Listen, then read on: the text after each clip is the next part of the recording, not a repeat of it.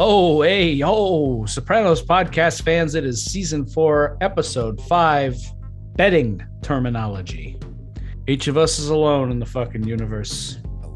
That's a quote from Junior Soprano in this episode, season four, episode five of The Sopranos, entitled Pie Oh My, written by Robin Green and Mitchell Burgess and directed by Henry Bronchtein.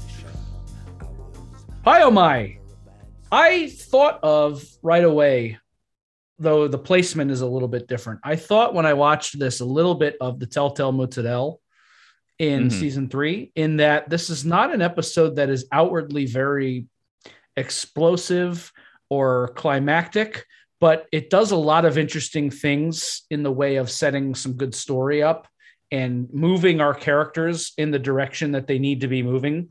And I also found it very the, the particular stuff they're doing very interesting. I like this episode. It's not perhaps as tense an hour as The Weight, but a good hour of The Sopranos. I left feeling satisfied.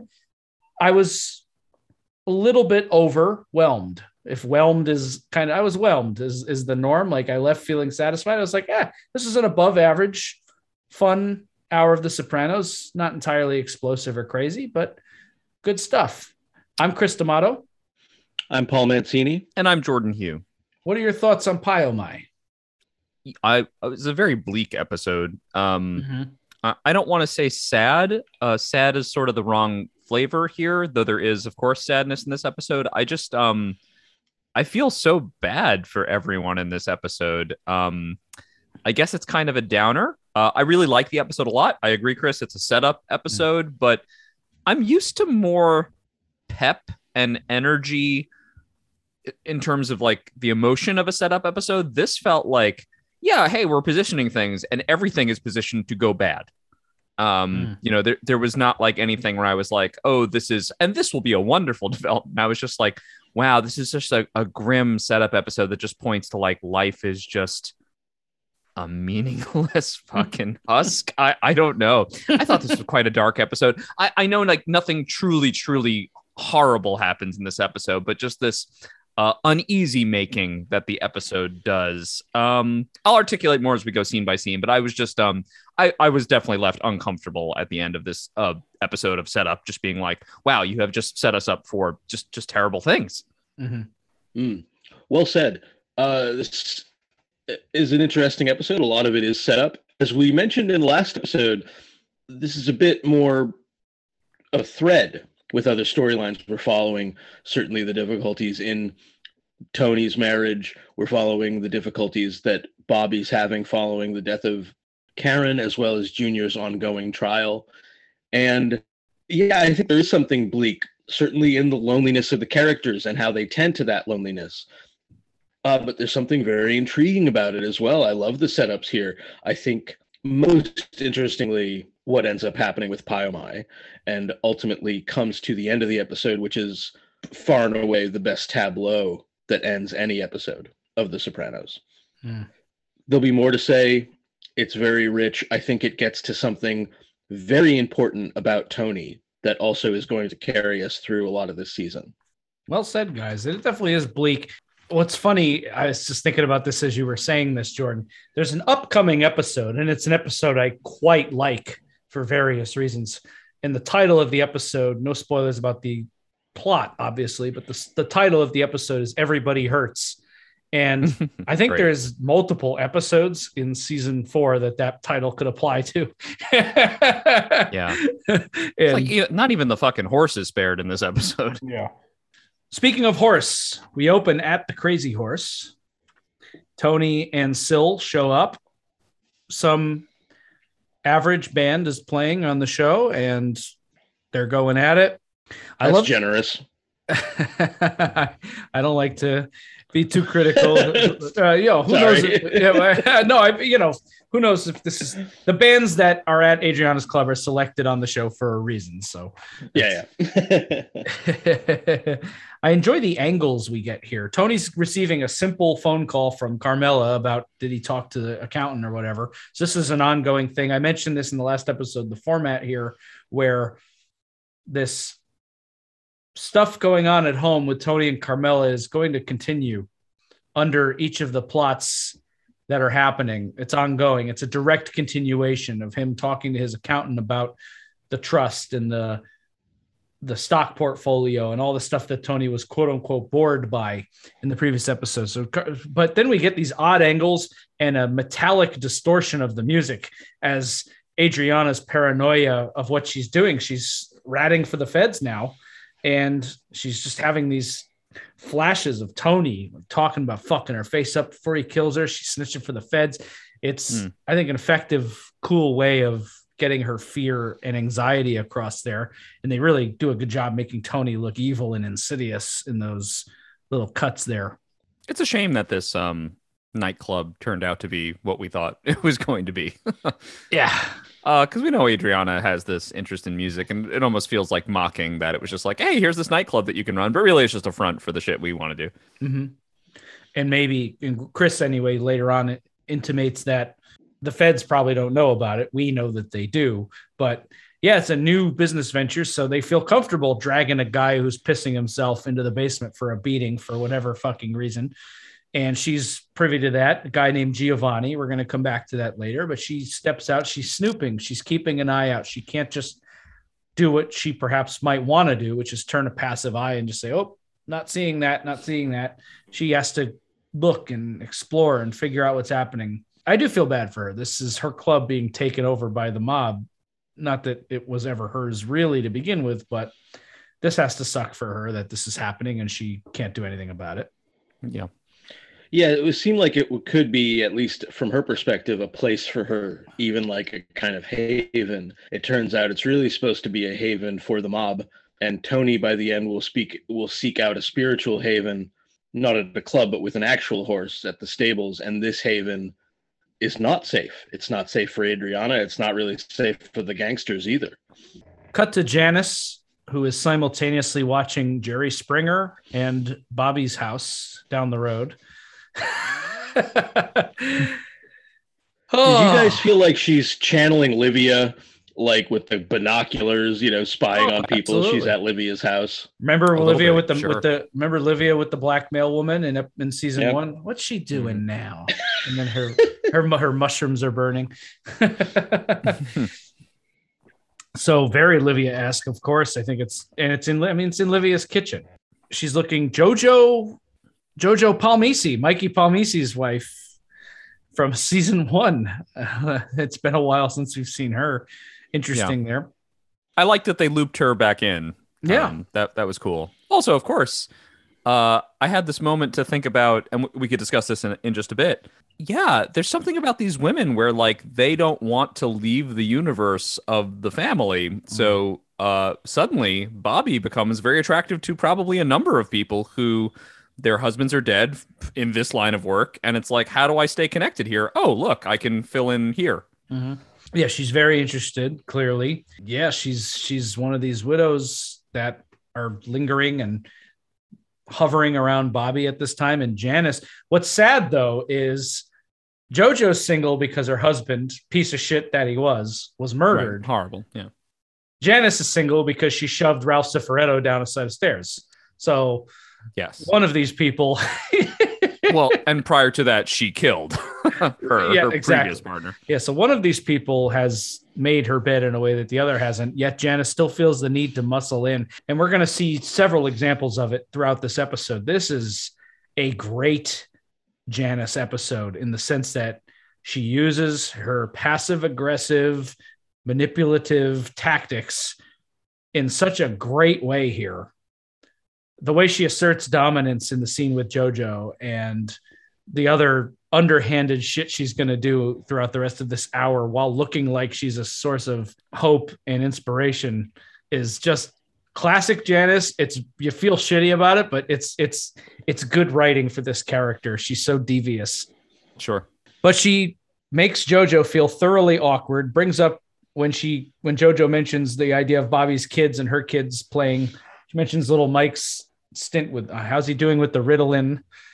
Has to bring that up. Just just real, and I mean this in a non-disrespectful way, but just real bitchy stuff here. Just they're they're passive aggressive needling from Janice here, and JoJo is getting the hint. Yeah, the kid's got enough friggin' problems. I mean, the ADD is probably hereditary because his dad couldn't shut the fuck up or keep his mind on one thing at a time. Uh, yeah, I mean, this scene is this whole sequence is great. Um, it, I mean, come, going back to Christopher when all this kind of got started up, it does seem as though, as genuinely as Janice can feel anything, she does genuinely like Bobby and was touched by him. Mm-hmm. yes. But even after muscling JoJo out of the way, it seems as though she doesn't quite have an in because Bobby is still just completely grief stricken. So, as you said, Chris, great writing in typical Janice fashion, he will immediately maneuver to manipulate a way in. Right? Yes. So. Jojo brought over the chicken marsala. They're all still bringing over. I have to share this because she's been on the podcast, and I don't think she'd mind me sharing this story. Lily and I watched this episode together, and Lily said to me when she saw Bobby being all upset about it and crying, she's like, "Would you be that sad if I died?" And I'd be like, "Actually, Lily, I'd be worse because." Oh. I wouldn't have a bevy of Italian housewives bringing me plates of food. I would pretty much just trudge Wow. out to trudge out to Burger King or something and just eat alone in the rain for a couple weeks. so I just thought that was Wow. funny. But yeah, so he's got all these delicious food in front of him, but he's grief stricken. He can't enjoy it. But I want to mention this because it's going to come back in a few minutes. Jojo tells him 350 degree oven for 20 minutes on the chicken marsala. She leaves. Janice takes the marsala. She's going through the fr- freezer. I like this idea that she can identify, and, and she's not the only one, by the way, who does this. Later on the episode, Junior identifies a dish this way. But I love that she's going through and is able to identify who made what based on what it is. That Gabriella did the stuffed shells. And then she pulls out this tray of ziti, and Bobby immediately gets emotional. That's Yeah. Karen's ziti, the last one she made before she died. Oh, my Yeah. heart. I drew a little sad face on my notes. Poor Bobby. Yeah. I mean, that that's another bleak thing, but that is friggin' funny, man. Oh, yeah. I mean, the way that these uh, that food brings up this power. I, I think he like looks at it and starts crying. Right Yeah. Immediately. now, I want CD. Me too. And again, like as if as if food wasn't already like this powerful talismanic force on this show. Like here's a scene that is directly backing that up and being like, in this moment, this ziti is not just ziti, and it's not even just the last ziti that Karen made. In some way, I think he feels once I eat that ziti, my wife is gone. Right? That Yeah. the the ziti has become uh, a representative of her person. Yeah. Uh, and that's that is powerful. I actually, um, I was a big fan of another uh, failed HBO show, uh, True Blood, which is terrible television. I remember it's either I- I think it's the first season. Uh, Sookie, who's played by Anna Paquin, the main character on the show, her grandmother dies on the show pretty early in the show's run. It's not a spoiler. It's like one of the first few episodes, and Gran had made a pie that they're all terrified to eat because it's the last pie she ever made. And Mm. once they eat that pie, it's like she's gone. And then there is actually a scene, I think, either in that episode or the following episode, with, where Sookie eats the pie and cries. And I'm kind of imagining that moment for Bobby as well. So I, I Mm. get it, you know. Well said. The feds, just before the scene with Bobby and jo- Janice and JoJo, we did get this little thing where Ade is at a beauty salon talking to her mom, and she gets a call from the feds and summoned to a bakery out in East Hanover, which is out there. I've been in that location. It's definitely far removed from the Sopranos area, which is deliberate. You don't want us to do it in your neck of the woods, do you? So she has to go out there, getting the highlights and a wax. We'll wait after this scene at Bobby's. She goes there, and we are introduced to a new agent who is going to be handling the Adriana case, Agent Sanseverino. Much more, a much older, more serious FBI agent, it feels like, than Danielle and even Agent Harris. This is someone. eh, My my theory on this, even though it's not stated explicitly, is the agent who played Danielle was too much of a distraction for Adriana at that point to be productive. There was too much emotion put in there. So they're bringing in Severino to San Severino to be a cold intermediary between Adriana and the FBI going forward.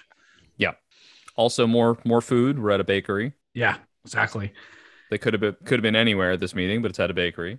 As if I couldn't hate these FBI people more. Um, when they call Adriana, the agent who's playing Danielle, Deb, I think is her real name, she says to Adriana, "Don't run or whatever because we have people watching the beauty shop." Hmm. and she snickers with the other FBI agents. So presumably they tracked her there or they know she's there, but there's nobody watching the shop and they're just intimidating her. Yeah. Like, so my note was like, just fuck these people. That's what I wrote down. Yeah. Then in this scene, yeah, I mean, it's, it's, it's well done. It's powerful. We, we feel for Adriana. She's learning some tough truths about both Big Pussy and, uh, Uncle Richie Yeah. I was gonna and say. I mean, just to, to speak to how bleak this is, that Jor- Jordan mentioned it at the top. Adriana is so vulnerable and pathetically alone in this that she even feels sad when her betrayer abandons her. She even feels this vulnerability when hmm. Danielle, this woman, she said, eat shit, Danielle, or whatever the fuck your name is. But then when she leaves, Adriana says, why? I mean, Yeah. that's rough. She Yeah. is fucking nowhere, you know? Oof. Yeah. Yeah. I didn't even pick up on that. You're totally correct. That's yeah, sad. and only because this came up again this episode, um, and I'm not sure if it's in this scene or if it's coming up in a short while. I'm pretty sure it's this scene. Adriana seems to have some ongoing uh, stomach issues. Uh, she uh, Hmm. vomited on the table in a previous episode Mhm. uh, when she's first confront- confronted by uh, uh, Cubitos and the other agents. And in this uh, in this scene, or it, maybe it's in the subsequent, I'm not sure. She excuses herself to the bathroom as well. So this is this whole the stress of this situation is causing her specifically stomach distress. I'm just trying to say, in a, a culture where food is so nourishing, it seems like this this whole situation is literally turning her stomach. And then um, we're gonna get some. Uh, well, uh, I, I know we're getting ahead of ourselves. We're gonna get some intestinal distress from this horse as well later in the episode. So there's um there's a, a stomach thing going on here. Yeah, completely correct. Danielle's last line or Deb's last line on the way out is what we talked about the little creatures. Good luck with that. I mean it. Eat shit. She's not having it.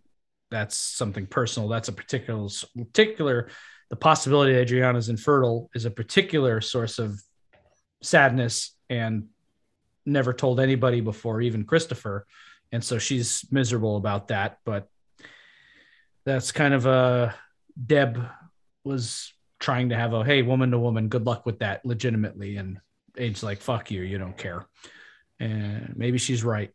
They try to stress this idea that chris might be in trouble and you never know what kind of people he's hanging out with. She's insistent chris doesn't need your help. Well you don't know where he is half the time. He's hanging out with tony soprano and who knows who else. Tony would never hurt christopher. They dropped this bomb on her about pussy and richie that they're not in the program which is a revelation to her and probably a very sickening one to what Jordan was talking about. It would enough to turn anybody's stomach.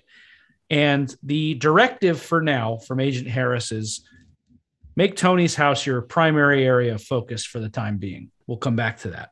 Back at Casa Soprano, Carm has a stock tip on a medical stock from her cousin Brian. Tony, eh, we don't have that kind of money on hand. I'm sorry. What are you going to do? Eh, just don't have it. Next scene is him going out to the bird feed and counting what I have to assume is much more than whatever Carmela is asking for. So he's lying.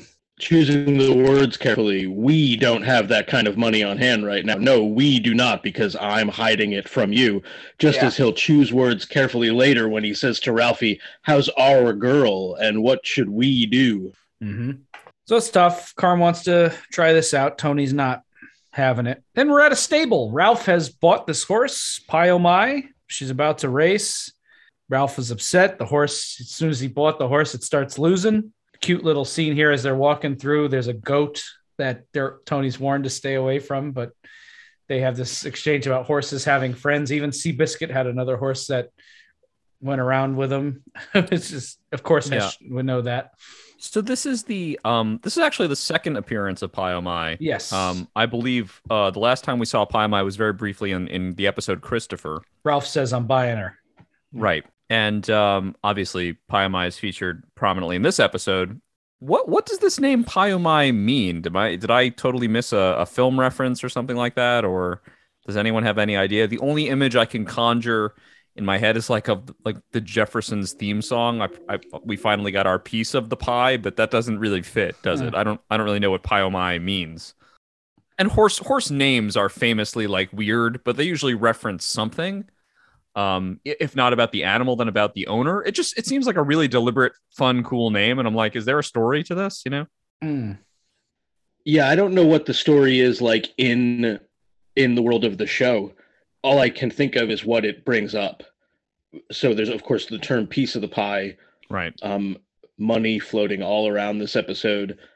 Of course, I thought of Tony's appetite, um, sure. in that pie is brought up. Yeah, But, um, it's a it's a cute name. I just I was wondering. I was like, oh, is does Paul have like some deep cut like gangster film reference? Like, oh, well, Pie-Oh-My was, I don't know, you know, Oh, I wish. yeah, Yeah. Um, but I think, as you said, also there's the um, as we hear from, I think during the race, we hear some other very funny uh, horse names. Um, right. just Zucker's sort Zucker's of- mother is the big one, right? Yeah, yeah, just sort of bopped off in quick succession. yeah. Hmm. I don't, I don't know that there is a specific. It, it, it does sound right as far as the name Pie-Oh-My sounds like a, one of these cheesy horse names that you'd see at a racetrack. S- I don't know if there's more to it than that. It does evoke images of pizza pie. There's all kinds of pie. Yeah, I Pie-Oh-My. Oh just thought it was interesting. That's all. I don't know. No, I Yeah. agree. I don't know if there's more to it than that. I, I haven't been able to find anything on that. But if any of our fan, if any of our listeners or fans have a, a theory on that, we'd love to hear it. Please send it our way. I, I'm I'm certainly curious if if there's some poem or, or song or something that this is referencing. Throw it at us. I want to know. My is also a condition of ownership, and Hmm. that's something that comes up. Uh, Ralphie owns the horse. He talks about when it's your horse. It's good. Tony slowly taking the reins, if you will, of the horse.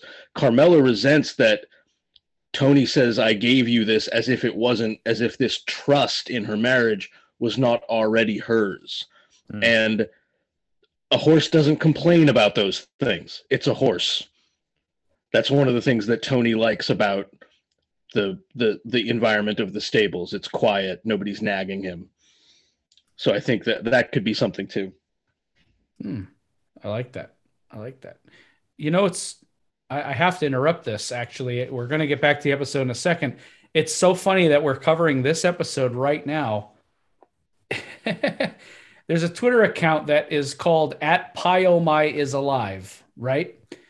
And it's it's it's the Twitter account for the horse that played Pie-Oh-My. the horse's real name is Goldie.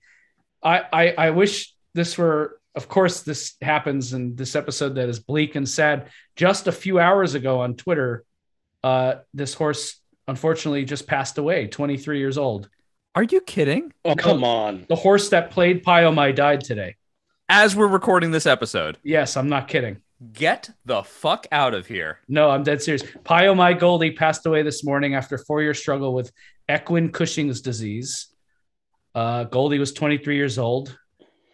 Guys, that's that's fucking wild. Come on. Wow. That is insane. What is that? That's insane. Yeah. That's crazy. That that so that and that just came up on my Twitter feed like a minute ago. Uh, it- now it truly posted- wild. That's that- truly that- wild. that is something else. Uh, well, rest in peace, Goldie. That's Rest uh, in peace, Goldie. Oh my god. Oh man, that's crazy. Wow. That's wild that that just happened. she I'm was I'm- a I'm so- beautiful horse. yes, I am freaking What? out. R.I.P. Oh, anyway. Tony offers advice on the race. Hold her back a little bit. Don't let her go right from the get go. But then it comes out, hey, you don't fuck with a horse's style. Let her run her race. Tony defers to the exports e- experts. I love this last exchange here. Tell that midget not to be shy with the whip. And Hesh says if only his mother had taken that advice. Yeah. Funny. Great line. Yeah, yeah followed by another hilarious line as we cut to Junior's kitchen. This poor, poor Murph who Yeah. is looking after Junior in Bobby's stead. That's what you're wearing to court. no response from Murphy, just looks down and shakes his head as Janice comes in. This is what I meant earlier when I said that we're going to see Janice's underhanded, passive aggressive bullshit through this entire episode. Janice brings Junior JoJo's Marsala, JoJo's chicken Marsala. Tells Mur- Murph to heat it up at two, 350 degrees for 20 minutes. Is not going to let Bobby eat this Marsala. Awful, just awful. And it looks like a nice thing, like oh, I'm bringing June, my uncle June, so something to eat. But it's it's Janice doing the right thing for somebody for the absolute most selfish reason possible, and it's not the last time she's going to do that today. Yeah. Just terrible. Junior dropping the Shakespeare again. I'm waiting to win. I'm waiting like patience on a monument.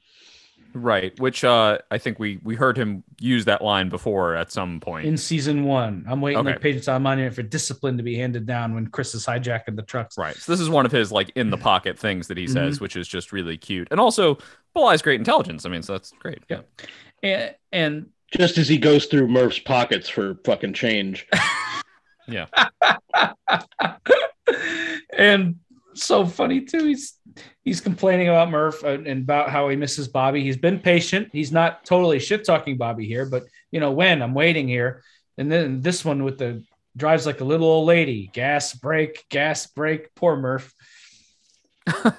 Each of us is alone in the fucking universe. That's our pull quote from Junior. and it, and it's great. And and patience on the monument. I didn't uh, mean to say belie. I meant to say it, it proves Junior's intelligence. He has these phrases that are actually quite good and, and usable. I feel like he's said that one before too. That each of us is is alone. That feels like Olivia-ism, but it is also kind of the theme of the episode. So Paul, Paul, amazing, amazing pull quote this week. This is the bleakness that I was talking about. Absolutely. Yes, I, I wanted to um reflect I think that bleakness and I guess how we how we deal with it. How do we tend to that loneliness and but I, but I guess as uh, to Jordan's point that brings up the bleak quality because while there's something there's something very gentle about the ending with Tony, but Adriana sees to her loneliness by taking part in Chris's uh, drug use. It's it's it's dark.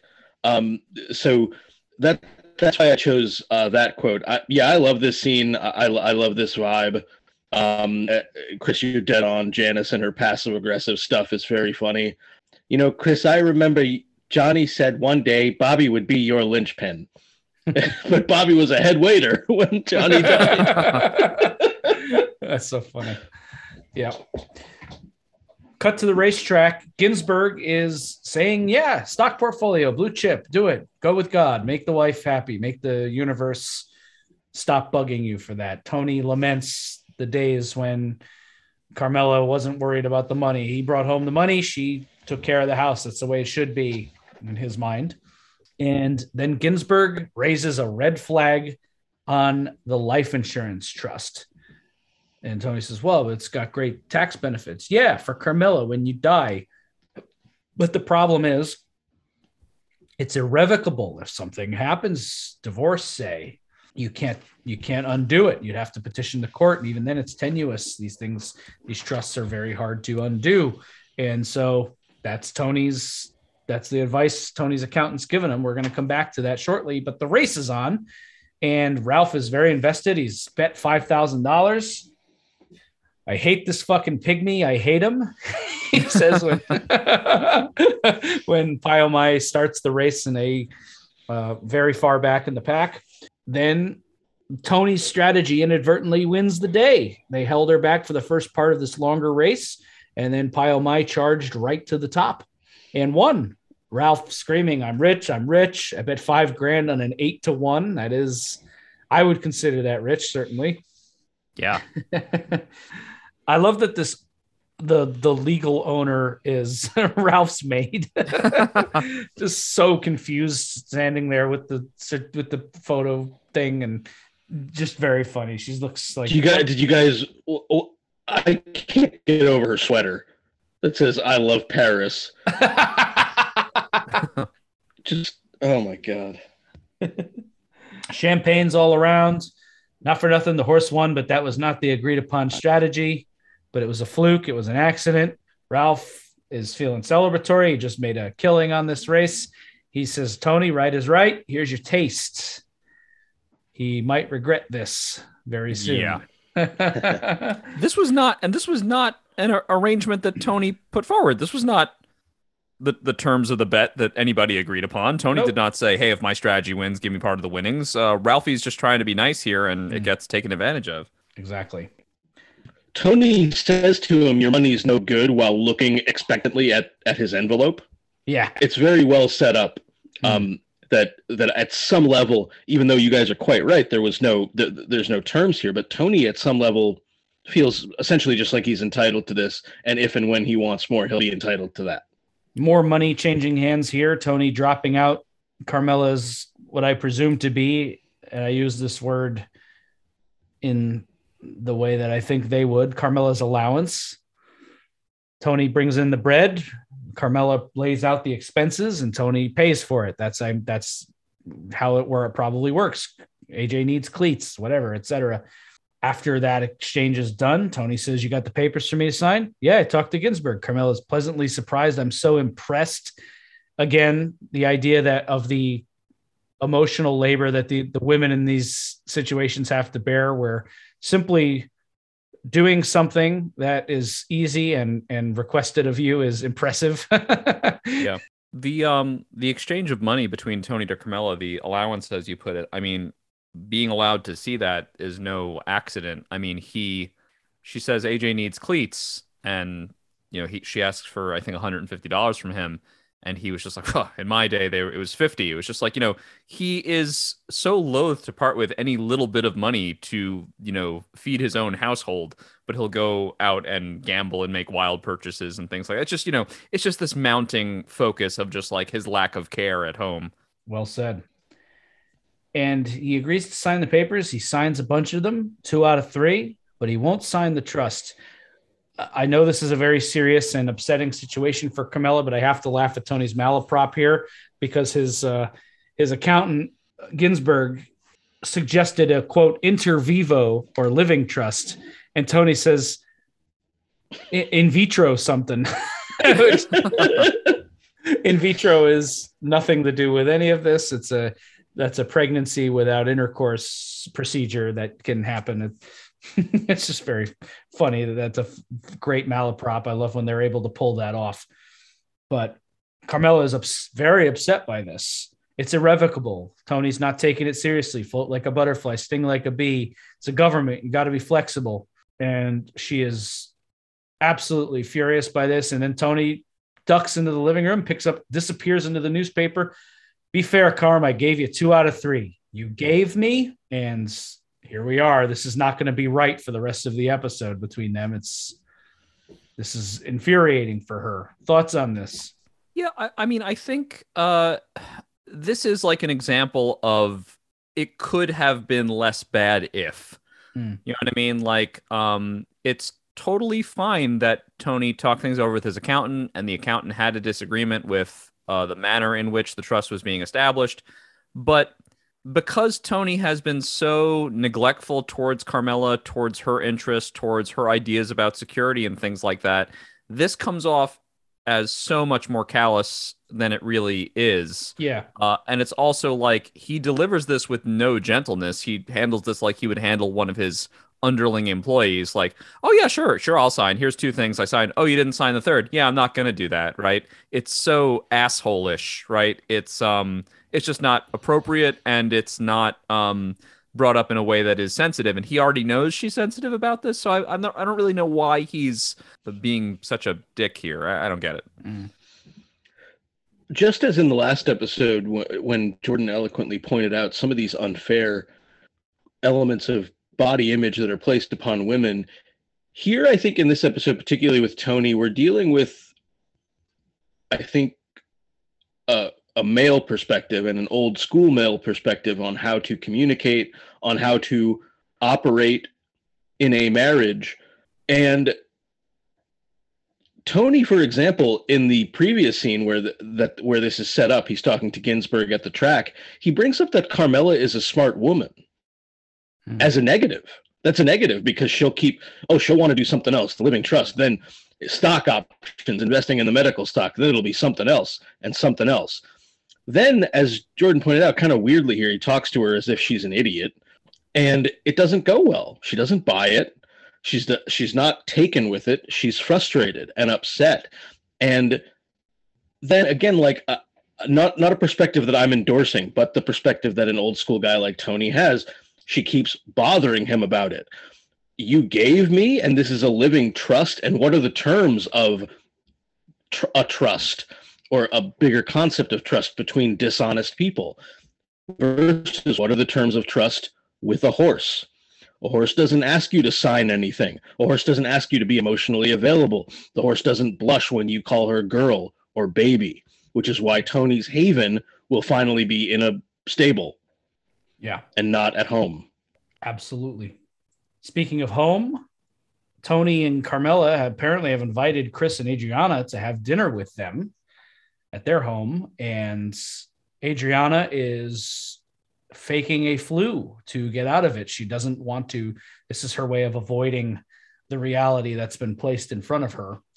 And Chris says, This is the inner sanctum here. I think Paulie and his Gumars get invited for dinner with them.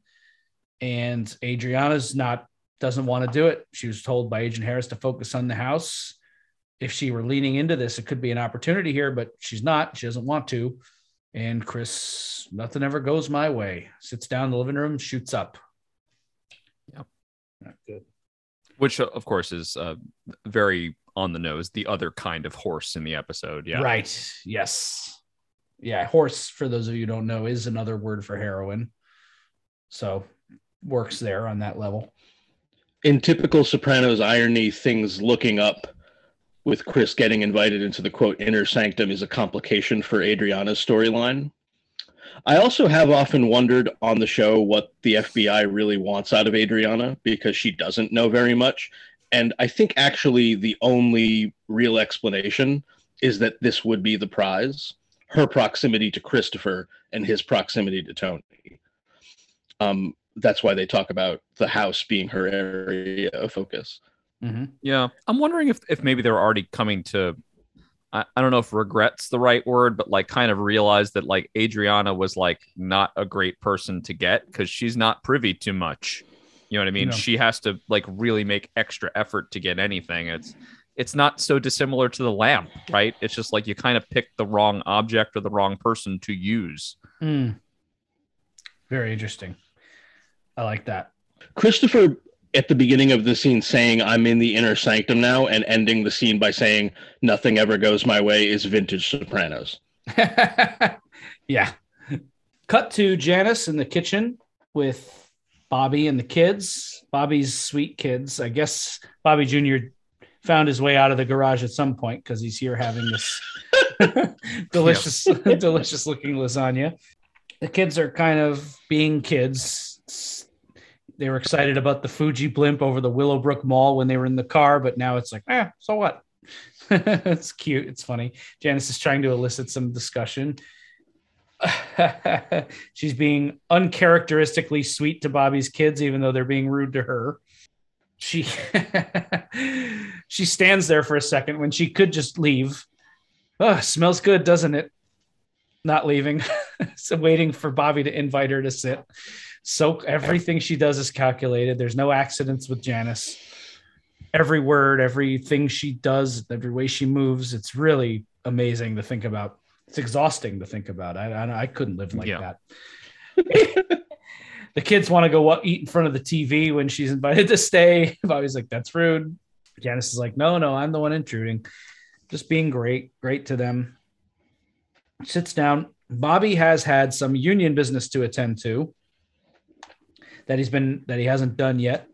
And Janice, this is why this is frustrating, this whole Janice thing, because on one hand, Bobby needs and people who are stuck in grief mode.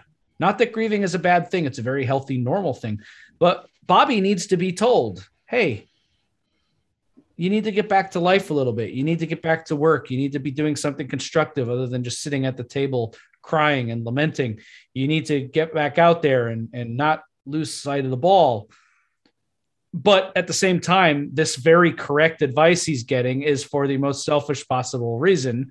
Janice is only gaming for Janice here. So it's one of those tough, fun soprano situations where it's the right advice for a selfish reason. Right. I guess the idea being, well, it's more than just that she wants to get with Bobby. It's that she wants to get with him, and also she wants him to be useful, or I guess a better gangster. Right? Is that is that kind of what we're getting at? Yeah, and that he he will he needs to be jostled out of his grief mode. This is a Okay. mode that he's Oh, got. sorry, Yeah, right. yeah Right, right. that that she can't get past the Karen thing. She can't get if he's stuck in it. And later on in the episode, after he goes out and does that, we'll talk about what he does. But he comes back. It's like, yeah, you know, I'm having a good day. It's the first time Bobby smiled since episode three. Yeah. So Yeah. So so despite Janice's faults or or manipulation or self interest, we could say something good came of it. Right? yeah, she's not wrong. When you're grieving a terrible loss, especially a spouse or somebody who's immensely close to you, it never goes away. And if you allow yourself to wallow in that grief, it could be forever. And someone at some point, a loved one needs to tell you, hey, get dressed, shower, go outside, do something, right? So the that's what's tough is the advice she's giving him is the correct way forward, but it's tough because it's Janice and we know that she's only Yeah. thinking about Janice. Yeah. and probably the right tact to use among other things she warns him that the business is unforgiving you'll be nobody if you don't take this action. And when he says i don't care what happens to me anymore i believe she says we lose that luxury when we have children. Yes. Yes. which will which can move bobby. Bobby really i mean he loves and cares about those kids and they, they, they might be the only reason that he is hanging on by a thread at this point. Um, but that's also complicated. That this next scene with bobby is not going to paint him in a good light. We'll get there And Janice, again, mentions him very sparingly, but she does mention her son Harpo here, that she had both barrels of a shotgun in her mouth at one point, and her th- thoughts of her son Harpo growing up without his mother kept her alive. Manipulation in part because Harpo did grow up without his mother. but Right. Though I believed her. oh yeah, sure, certainly, certainly. Yeah. I don't I mean, yes, it's manipulation, I think, but I Eh. think she's absolutely someone who has been on the edge of taking her own life more than once. Absolutely. And anytime, anytime Harpo is brought up, it's an immediate nerve for her, right? That's we talked about Johnny Sack's berserk button. I think Harpo is the Janice berserk button because Carmela sure. brings Mm. it up briefly in the fir- one of the very first episodes you ever see her, and she immediately gets emotional. I'm sorry, Carm. Can we not talk about him? And moves on. So this is a, a, a, a for her to share this with him is big, and she knows that it'll be big, but it's also coming from a the most genuine place it's possible to come from for Janice. Cousin Brian's at the stable. There's going to be another race. Tony uh, drops the next bit of advice. Nah, let her blow it away. It's a shorter race. Ralphie's deferring to Tony this time, and there's another race, and Pie-Oh-My wins again. Big money. Tony and Ralph clean up. Yes, however, but cousin Brian bet to show, yes. which means like a lot less money. I think the uh, I had to look up betting terminology for horse races because it's not something I've ever done. Mm. So apparently, there's you could bet to win, which is obviously your horse wins. You can bet to place, which means your horse comes in first or second. I think that's correct. Mhm. Uh, but you don't get nearly the amount of winnings. Uh, and then you can show, which is your horse just comes in first, second, or third, but you get a, a fraction of a fraction of what the total win would have been, right? So yeah. everyone's celebrating this huge victory. Financial advisor Brian, Yeah. if he would have just listened to the gangsters, could have made a lot of money. Instead, he totally wipes out on this, takes a fucking bath by betting to show, by playing it too safe. Yeah, exactly. That's so funny. And it's such an interesting way of looking at it, too, because in the movie Casino, there's a scene where Robert De Niro is narrating about this big whale that they had in who was stuck in the casino and he lowered his bets because he was kind of taking a beating. But then when you start Right. winning, the gambler mentality is if you win on a lesser bet, you're actually losing because you should have bet more. Right. Yeah.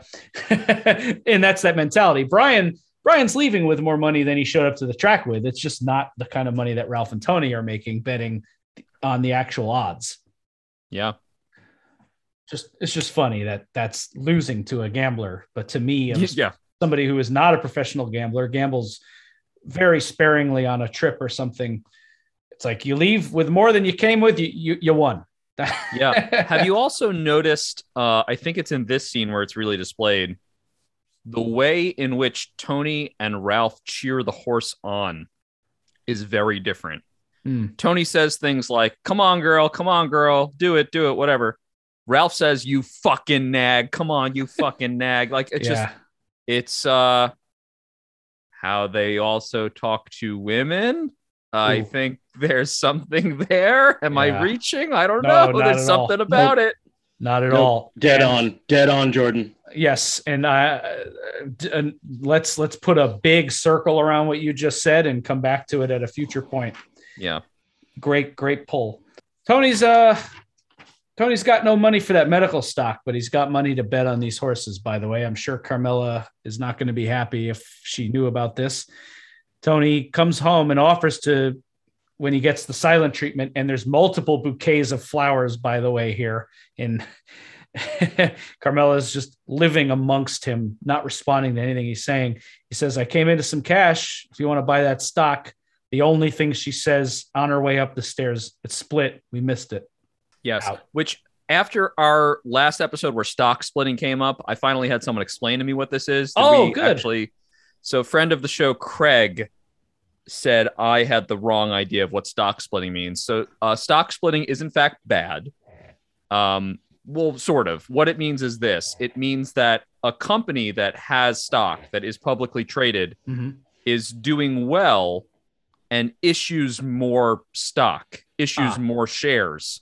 So everyone who has X number of shares, you're there's now more shares that exist. So Yeah. the number of shares that you have are worth less. Less. Oh, interesting. Um, okay. so you don't want it then after the stock has become diluted. Um, you wanted to get in early and then sell it before it splits. Right. So good for the company. Right. Issu- issuing more shares likely means that they're doing well and they have more shares they can issue. But for the people that are buying the stock that have the stock initially, stock splitting is bad. So she is no longer interested in this ves- venture because it's already blown up. It already exploded. Well, thank you for that, George. Which, yes, this uh, that and that underlines actually what Tony said about Carmela. She's a smart woman, which means she had the right idea that they should have gotten in then. Correct. And Tony is like, well, I guess what's what's becoming overt in this episode and how it's structured is Tony's betting on the wrong horse. Right. He should be he should be investing in his wife. Right. Mm. That's that's where he's his money and his attention should be, but it's not. It's on this horse. Yeah. Well, there you go. For anyone who listens to our hit as a hit coverage in season one and was like, these fucking idiots don't know what a stock split is, bro. Now we know. Thank you. And you know, right, yeah, right. Well, someone specifically listened to that episode and said, "Oh, you Jordan doesn't know what a split is," and I, I didn't, and I, I haven't listened to that episode of ours in a long time, but I think I kind of even said I wasn't sure, Yeah, no, Uh, we, but- we were like, I don't know what that means, but Yeah. probably bad. but but now I do. yeah, very good. Thanks, bros. Bobby, we never see this side of Bobby. I, I'm fascinated by this little scene here where he goes to the bar. This was so good. Yeah, I love this. This is this is a fun bit of action in the midst of this. Uh, he's influencing the union election. They want to elect this guy that is not going to cooperate. The union guy sitting at the bar is. It's suggested that the guy that they have in there now is been skimming pensions for 30 pensions have been ripped off for 30 years, which is a lot of how the mob makes their money with unions. They rip off the pension funds and this is this is fun. Everything Bobby says here is purposeful. He's a good gangster when he wants to be. He's just more kindly about it in some ways, which is fun in a scene where you're threatening somebody's life over a over an election. But the for one of the first things he says, I saw your caravan out there. Nice car for a family. Great thing to say to someone you're about to threaten. Oh, we know we yeah, we yeah. know you have kids. It's a great scene. Yeah. Uh, I actually, uh, I was surprised because it was uh, the great turn by the actor. By the way, really does a nice job. Hmm. Um, I was like, what does Bobby Bacala like sound like or look like when he's being threatening? Because it was clearly an intimidation scene from the moment he Mhm. sat down, and I was like, oh my goodness, this is really cool. It's like jovial threatening. I was like, oh yeah, this friendly guy. He sat down, he had a drink with me, but everything he said had two meanings, and the implication was as like the the actual what was being said was so pleasant, but the undertone of that was just like, "I'll blow your head off and I'll kill your family." Was basically what was said. Yeah. Yeah, it's really something. This is uh it's like I said, and it's also interesting because it's not something we see out of Bobby, but for the most part, it, it's it's fun to see these characters use their strengths the way they are able to. Like Bobby just coming off like an average Union Joe at the bar, who, by the way, is just threatening to murder your entire family, but just he's having a casual, he has such a casual way about it. This tactic wouldn't have worked if Tony had sent Bobby to intimidate Gloria this way in season three. He had to send Patsy Right. for that, this ugly, abrasive gangster to be like, hey, this is the last face you're going to see, and I'm going to kill you. This is Bobby just, hey, I'm a nice guy at a bar, and I noticed all this stuff. It's good. It's just so good. I love seeing his talent applied this way. Yeah. Uh, yeah, Bobby is a piece of shit like the rest of them. Um, yes. Yes. these guys are, um, and also what the mob does. This is also interestingly, importantly, one of the only things the mob has left now. Yeah. The influence on public sector unions. So Junior needs this influence. He needs this money. These are desperate times for him, and so he needs this work done. And it is weird. It's funny. It's charming. Um, it revitalizes Bobby. It revitalizes Bobby to go and threaten a guy's life and implicitly threaten his children. When what we're concerned about in terms of Bobby and his life is his life and his kids Yeah. and their family unit. It's it's weird. It's it's um it's the Sopranos complexity and I at its best. Well said. Next scene Adriana being very sweet and loving the second Chris gets through the door. It's, uh, I don't know. I think it's the kind of greeting every working man would enjoy. And it's nice. She's just very affectionate and sweet, but there's something else to it, right? There's never, no one's coming at it with a direct agenda here. She's stressed out. She's nervous. I'll make you some eggs. You want some eggs? Sure, whatever. And drops this idea about moving to California, which Chris immediately throws cold water on. I hate it out there. She starts with this quote negative shit. Someone could have it out for you and you wouldn't even know it. And what the fuck is this? Chris is getting increasingly anxious. I had that bird watching over me when I got made, so I'm already under a whatever, whatever you call it, possibly. Right. I like that that came back around. Yeah. Yeah, yeah. So Chris- Articulate as ever. Yeah. I'm, I'm already under a whatever it is, possibly. yeah. yep. And I just love you. Well, if you love me, stir my eggs. uh, Adriana's not getting anywhere. This is very frustrating. The dialogue itself is funny, but what's happening here is very sad. This is Adriana scratching and clawing for a way out. Characters planning for some kind of exit that may or may not happen. It's it's it's it's sad and it is bleak.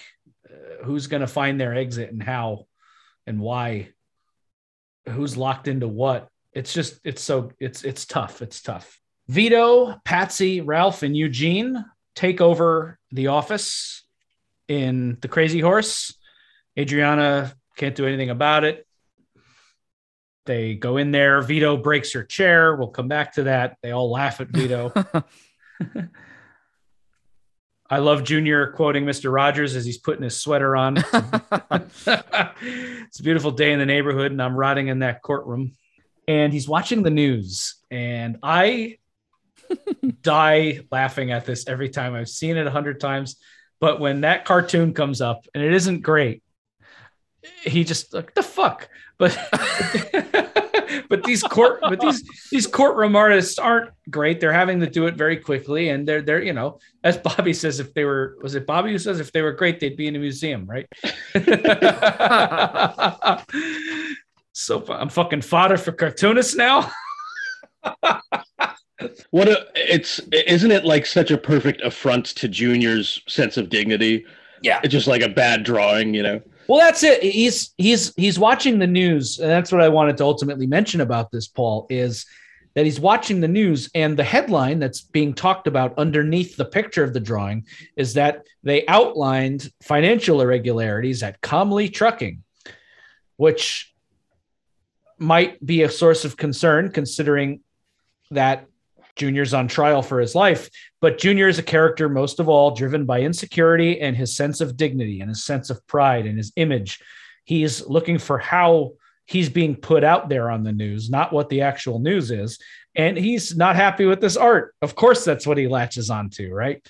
Also interesting that we spend so little time in the courtroom while this trial is going on. Like this is an ongoing thing. He's at the courthouse every day. It's a major RICO case. They could have the writers could have very easily made this season a courtroom drama season. And they didn't because we don't need to spend time in the courtroom. He's guilty. Spoiler alert, folks. He's guilty of the RICO. he's he's guilty of leading a criminal conspiracy. Right. Yeah. It's about how it affects him and what it means for the character emotionally and in the in the in the sense of the world. So I like that we're not spending a ton of time in the courtroom, just kind of touching down on it and seeing what Junior's life is like outside of it. But this is an interesting development, him and this cartoonist. Bobby assures Junior that he took care of that thing. And Junior says, Good. All that moping around. It's good to have you back, essentially, is the sentiment there. Bobby starts talking about Janice and how Janice has been a source of comfort. She's been great with the kids, cooking, bringing mm, food over. Yep. And Junior's not like, having it. Not having it. Janice. he starts lifting the weight. Uh, since when? Everyone usually steers clear of her food. you think I would unleash her on shellfish? yep. Yep.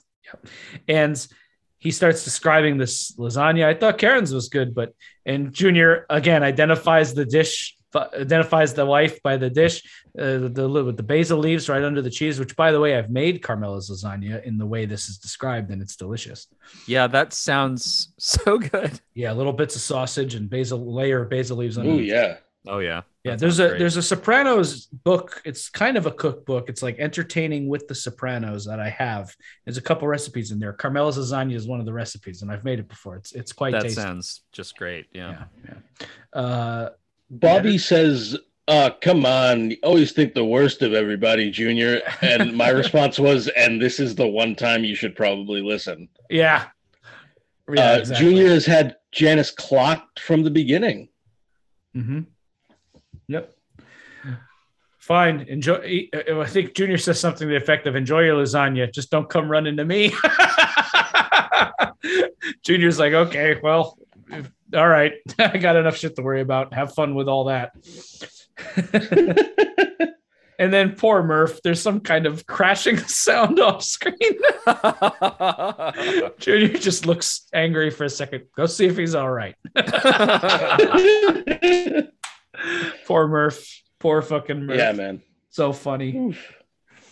Cut back to the crazy horse from the back office. Adriana's complaining about all the time everybody's spending in the building and griping to Christopher. She goes to sit down as they're having this discussion, and Vito's broken via the fact that Vito broke the chair. She collapses. Christopher laughs at her just as hard as Vito was laughed at. Real sensitive stuff. And doesn't go to check on her. He's just eating what is he eating? Pork rinds or chips or something. it is uh, funny. It's it's, it's miserable, hilarious. but it's very funny. Oh, and by the way, we're going to Tony and Carmela's for Sunday dinner. I don't care if your mother's dying. Uh, poor Ade it's just piling on and she has she has zero control over any of anything that's happening around her. Right. Zero control. We're going back to the courtroom and this scene is great. Junior just gives the artist the maloika. I bet the actor's audition, who the actor who's playing the courtroom artist, I bet his entire audition was, all right, just swallow nervously. and they probably cast him off of that because he just had to make eye contact with Dominic Chianese, who's glaring daggers at him. I love that. Can you imagine being that cartoonist and this mob boss on trial? Is yeah, so fucking funny. Uh, Ade is at the mall, and Harris and Sanseverino get her in the car. They mention a name, Giovanni Kogo. We know that Giovanni was dragged into the back of her club. She heard the name Giovanni we don't know who this guy is, but the feds are on to whatever it is. And she doesn't snitch on, on Giovanni, but they give her almost like a, a sick, inverted version of what Melfi does to Tony in therapy. It's a whereas Melfi's looking out for Tony's own good. This silence is going to cause Adriana to elicit something that is not for her own good. Ooh, Mm. So they give her that that that's nice. yeah, thank you. Yeah. She doesn't say anything about this guy that they roughed up in the basement. She keeps Omerta on that, but she does give them something because they're waiting there with their handout, like Tony's going to be in the in, in a subsequent scene, uh, or in the previous scene with Pie-Oh-My. He just has his handout waiting for Ralph to give him more money, and it's it's rough. But she gives him something about Patsy's suit operation. See how hard was that? Yeah, it only took this woman becoming completely unraveled at, at all moment, all parts of her life for her to give that to you. Hope you hope you do something good with it, Harris. Mhm. uh, it's rough. It's rough, but she's the point is she's been beaten into a form of submission where she is cooperating on some level, trying to give them something at this point. Cut to the kitchen of the Baccalieri residence. Bobby's smiling. How was your day? It was good. I'm having a good day. He's he's the most jovial we've seen him since Karen passed away. Mhm. Janice, for good or ill, is behind it and got him on track. They talk about celebrating. We should celebrate. Let's go out. Vesuvio, nah, it takes too long. The kids like Chinese. Janice passed out from MSG once, uh, so that's out. yeah, and uh, out comes Karen Ziti. This is Janice's test. Is he over this, or is he just having a good day? Bobby's not ready to eat that yet. So this is now a symbol for Bobby's ability to move on. Now, this Ziti is he going to eat it? When is he going to eat it? Yeah. And uh, Janice understands for the time being and puts it back in the freezer. So she's made some headway, but not where she wants to be yet. hmm Exactly. Progress, though, for her. Terrible progress for Bobby. Tony and Ralph in Ade's Ade's office. She comes in. Oh, just a minute, hun. Has to leave her own office. Can't can't manage her own club. Tony and Ralph doing good business here. They're resolving something. They don't get along. They're not super friendly, but they make money together. Tony and Ralph. That's the constant. Whatever it is they're talking about, they figure it out amicably. They they're making money. That's that's Ralph's thing. That's why he's still around. Mhm. Then they have this chat. How's our girl? Our girl. She got a hot tendon. Ralph's complaining about the vet bill. It's always something, quote unquote. Tony suggests titanium shoes. So this is interesting. Tony, after having that scene with the awkward payout, which I didn't actually mention when we were in the scene, but where he just holds his hand out now the second time expecting money. Yeah. And so couple that with now Tony's language. Oh, our horse. How's our girl? Right. More more shifting of ownership and and and property here. Ralphie clearly resents this Yeah. too, so it's it's a good transition into the next scene when Ralphie pawns it off on him. Yes, exactly. He's at home with some girl getting served a meal in bed, and this poor girl, whoever she is, no clue what Yeah. no clue what she's doing. Get out, lady. Get Yes. very evoc- very evocative to me of Ralphie watching the Gladiator movie, having Tracy get him a fresca, just being served, and Right. you know, he's he's nice enough on a moment to moment basis, but get out, lady. the uh, maid calls. This isn't an accident. Sorry, this isn't an accident. Uh, what Jordan said earlier, Tony betting on the wrong horse. There are these troubles in his marriage. It cuts from this scene to when Tony gets the call, and he and Carmela are quite chilly uh, with one another. Um, they're not. He's trying to get her attention with this Churchill thing. She doesn't want to hear it. They're divided. Uh, whereas Ralphie is getting this luxurious serving in bed from his scantily clad girlfriend. Mm. Um, it's deliberate. The horse is sick. The vet bill hasn't been paid, so the vet isn't going to treat the horse until he gets some money. Ralphie laments, no compassion for the fucking animal. it's curious. And rather than get up and take care of this, he does the passive aggressive thing. Oh, it's our horse now, right? It's our horse. Tell him, tell him to call, tell, tell him to call this number, and Yeah. gives him and cut to Tony's house. They're yeah, as Paul said, chilly is one word to describe this. Certainly, they're not talking. Carmela's still giving him the silent treatment. She goes into the bathroom, doesn't shut the door, puts on the hair dryer while he's watching a movie. Carmela, can you please shut the door? Carmela, can you please shut the door? I think she has to hear him at that point and just still doesn't shut it. They're they're needling each other here. This is just not things are just not good at home. This is not a good period for them right now. Right. The call comes in. I I laughed a little bit when the call came in, even though we're obviously this is sad that Pie-Oh-My is having an issue and is sick, but I had to laugh because just how random is this? Some crying maid calls you, the horse is sick. The, what, what, what, what the fuck are you talking about? And Tony has to take a second to figure out who this is. The horse is sick. The Pie-Oh-My. Tony, of course, is more compassionate to animals than Ralphie and eh, actually cares on some level. So he gets up and starts getting dressed Carm finds out now about the horse, which is not good given everything that's going on. She wanted the stock, she wanted more financial transparency and security from Tony. And he's given all this, oh, we don't have it on hand, etc. You bought a racehorse. I love the line she gives here. What, it followed you home? Very funny, but the horse is sick. He's got to go take care of it uh, this this sucks. It's not going well for Tony and Carmela. They're at a, a, a particular low point here. Uh, this is not good, and Tony has to do something about the horse. But the secret's out. This scene with Adriana doing heroin is just so sad, so sad. I feel terrible for her. It's so well acted. She's soaking wet from the rain. Just rain. Her whole parade has been rained on this entire episode, and she's just broken here and has to give in. Right. Yeah. And coincides, I think, with um, the statement that the the vet has given the horse something for the pain. Yeah. Right. And Adriana, of course, is shooting up heroin for her own kind of pain. So there's a, a like a clear parallel being made there. Mm-hmm. Tony shows up at the stable. He's a little pissed at the vet. You better hope she's all right. Love the idea of threatening a vet over the health of an animal.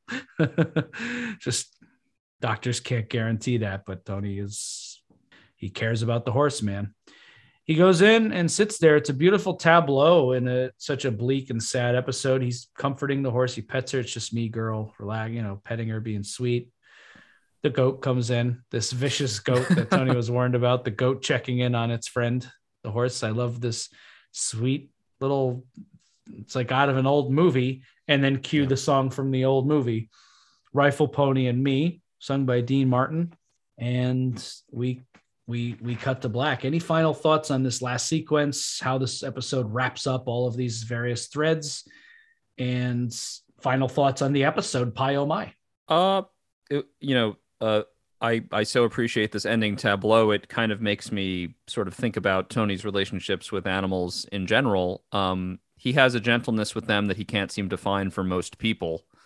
Um, I wonder if it brings him back to a state of peace or back to a a part of his childhood. Uh, I guess I'm not really sure, or maybe I don't know enough yet. Um, but uh, Paul has mentioned, I think, two or three times this episode that this is this is his safe haven from like the world around him being in such a uh, in such upheaval. Um, and it seems like uh, Tony seeks out uh, you know he has these relationships with these young women particularly that like need help uh there's you know Gloria, there's um, Irina before that. You know, he he wants to be able to take care of these people, and I, I think with Irina in particular, I, I don't know.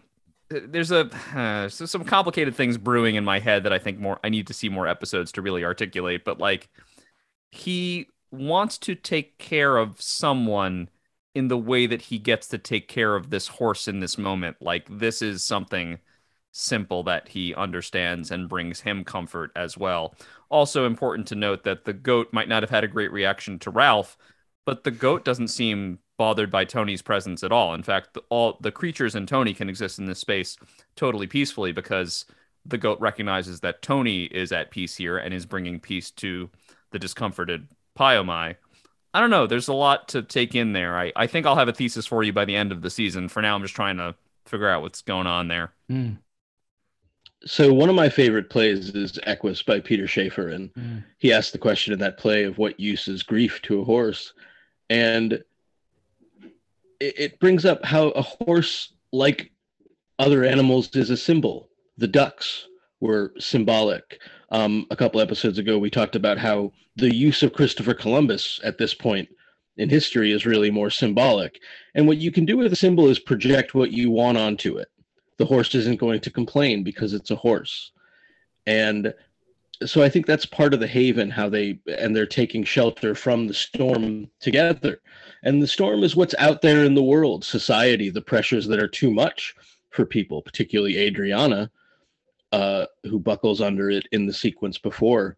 And yeah, I think it's it's powerful, it's interesting, it's it's still bleak in a certain way, but it's fascinating to see Tony smile at the end, this innocent smile that I- have not seen him this simply happy since he was in the pool in the pilot with the Ducks, and I don't think it's a coincidence. There'll be more to say on it, like Jordan said, as we move forward, because this is going to be threaded throughout the season. But a, a bleak episode, uh, brilliantly rendered. Uh, like I think Chris, you're quite right. Telltale Moozadell. There's a lot of setup here, but it is intriguing, and I I do love this image that it's brought to at the end.